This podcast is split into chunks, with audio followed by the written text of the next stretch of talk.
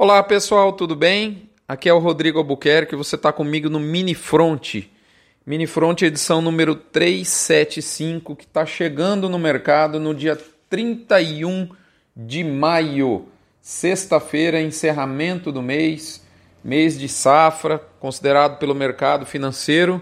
E aí, portanto, nada mais natural do que nesse momento seu sofá estar ocupado pela nossa visita mais indesejável, que é a nossa tia Safra.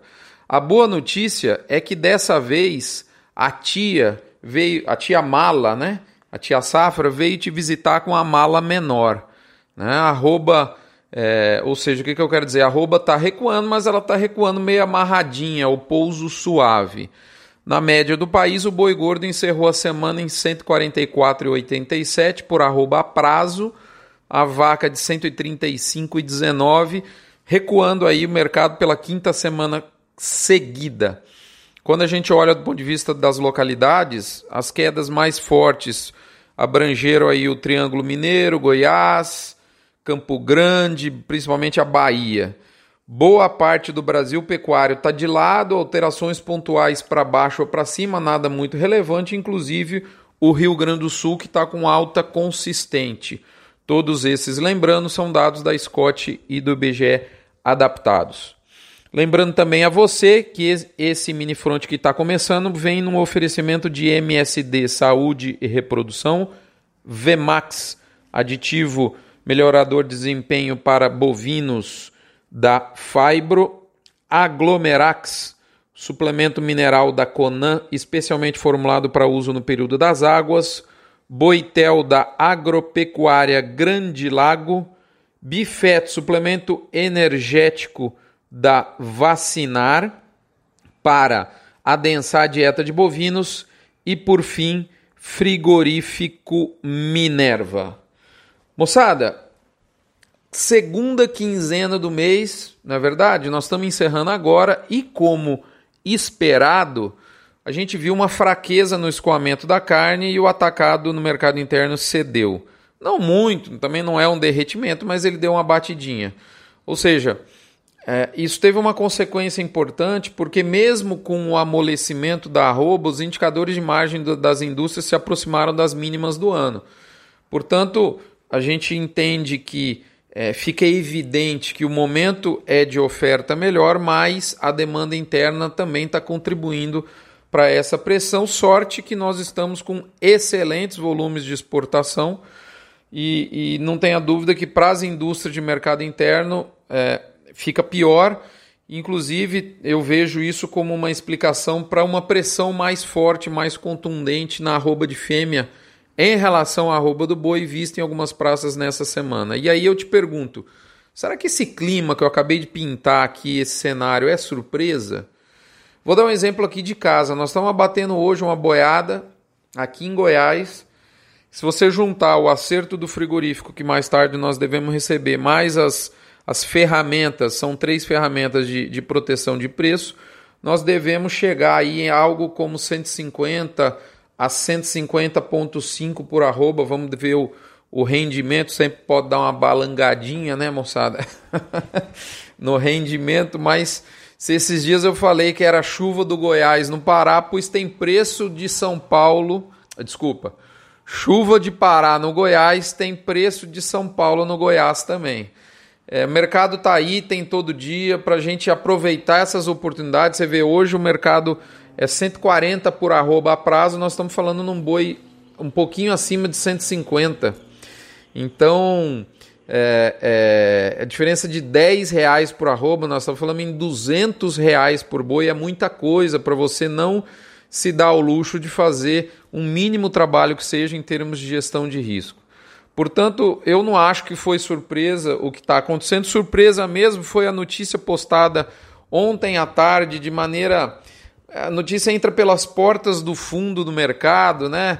É, veiculada em jornal é uma, uma, uma suposta, mais um suposto caso de vaca louca atípica, hum, provavelmente em avaliação pelo Ministério da Agricultura. O Ministério é extremamente competente, tem toda a diretriz para tratar do assunto, tem legislação internacional, tem procedimentos, sequências de procedimento. Essa notícia ia chegar ao mercado, se ela for verdade, é, de, de uma maneira muito mais correta, mas infelizmente acho que a gente tem que parar de ficar postando isso.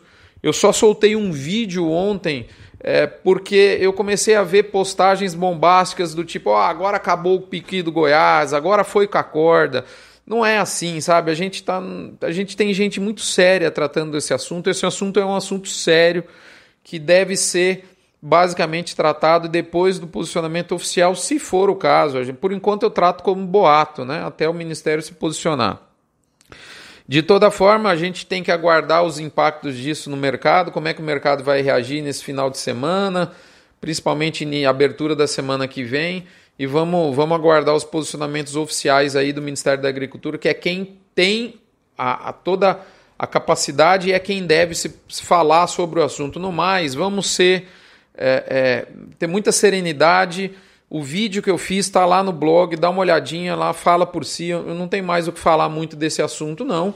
Lembrando também que a quinta-feira, final de tarde, também foi agitada por um outro assunto aí da área comercial, o, o negócio entre BRF e Marfrig, a ver nos próximos dias, mas um assunto relevante, comunicado inclusive pela, pela, pela, pelos, pelas ferramentas institucionais aí da empresa. Isso aí é fato, das empresas envolvidas. Né?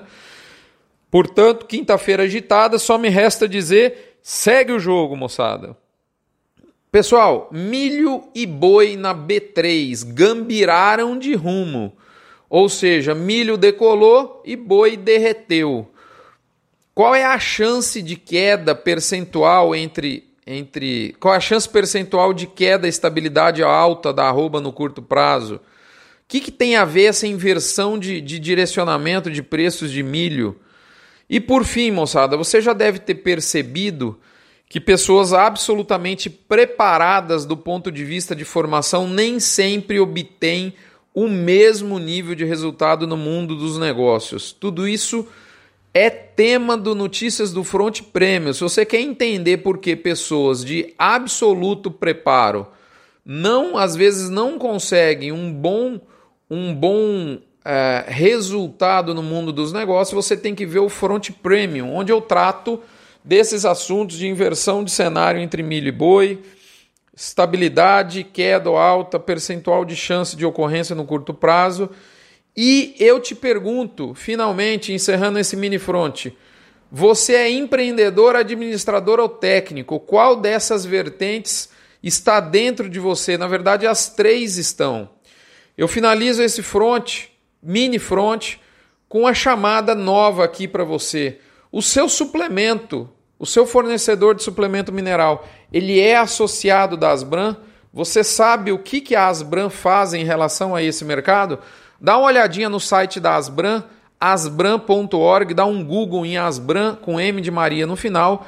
Você vai entender que é um, é um dos principais é, é, drenos do desembolso seu mensal é o suplemento mineral. Portanto, é importante que você tenha uma total segurança com relação a esse fornecedor. Existem excelentes empresas no mercado, mas eu posso te garantir que as empresas que eu mais confio estão dentro da Asbran. É, é um pessoal que faz um trabalho espetacular, eu acho que vale a pena você conhecer. A gente vai falar um pouco mais aqui no Mini Front, nos próximos episódios para você sobre esse assunto. Um abraço, fiquem todos com Deus, até a próxima semana. Muita serenidade e atento às informações oficiais sobre essas questões sanitárias. Até lá!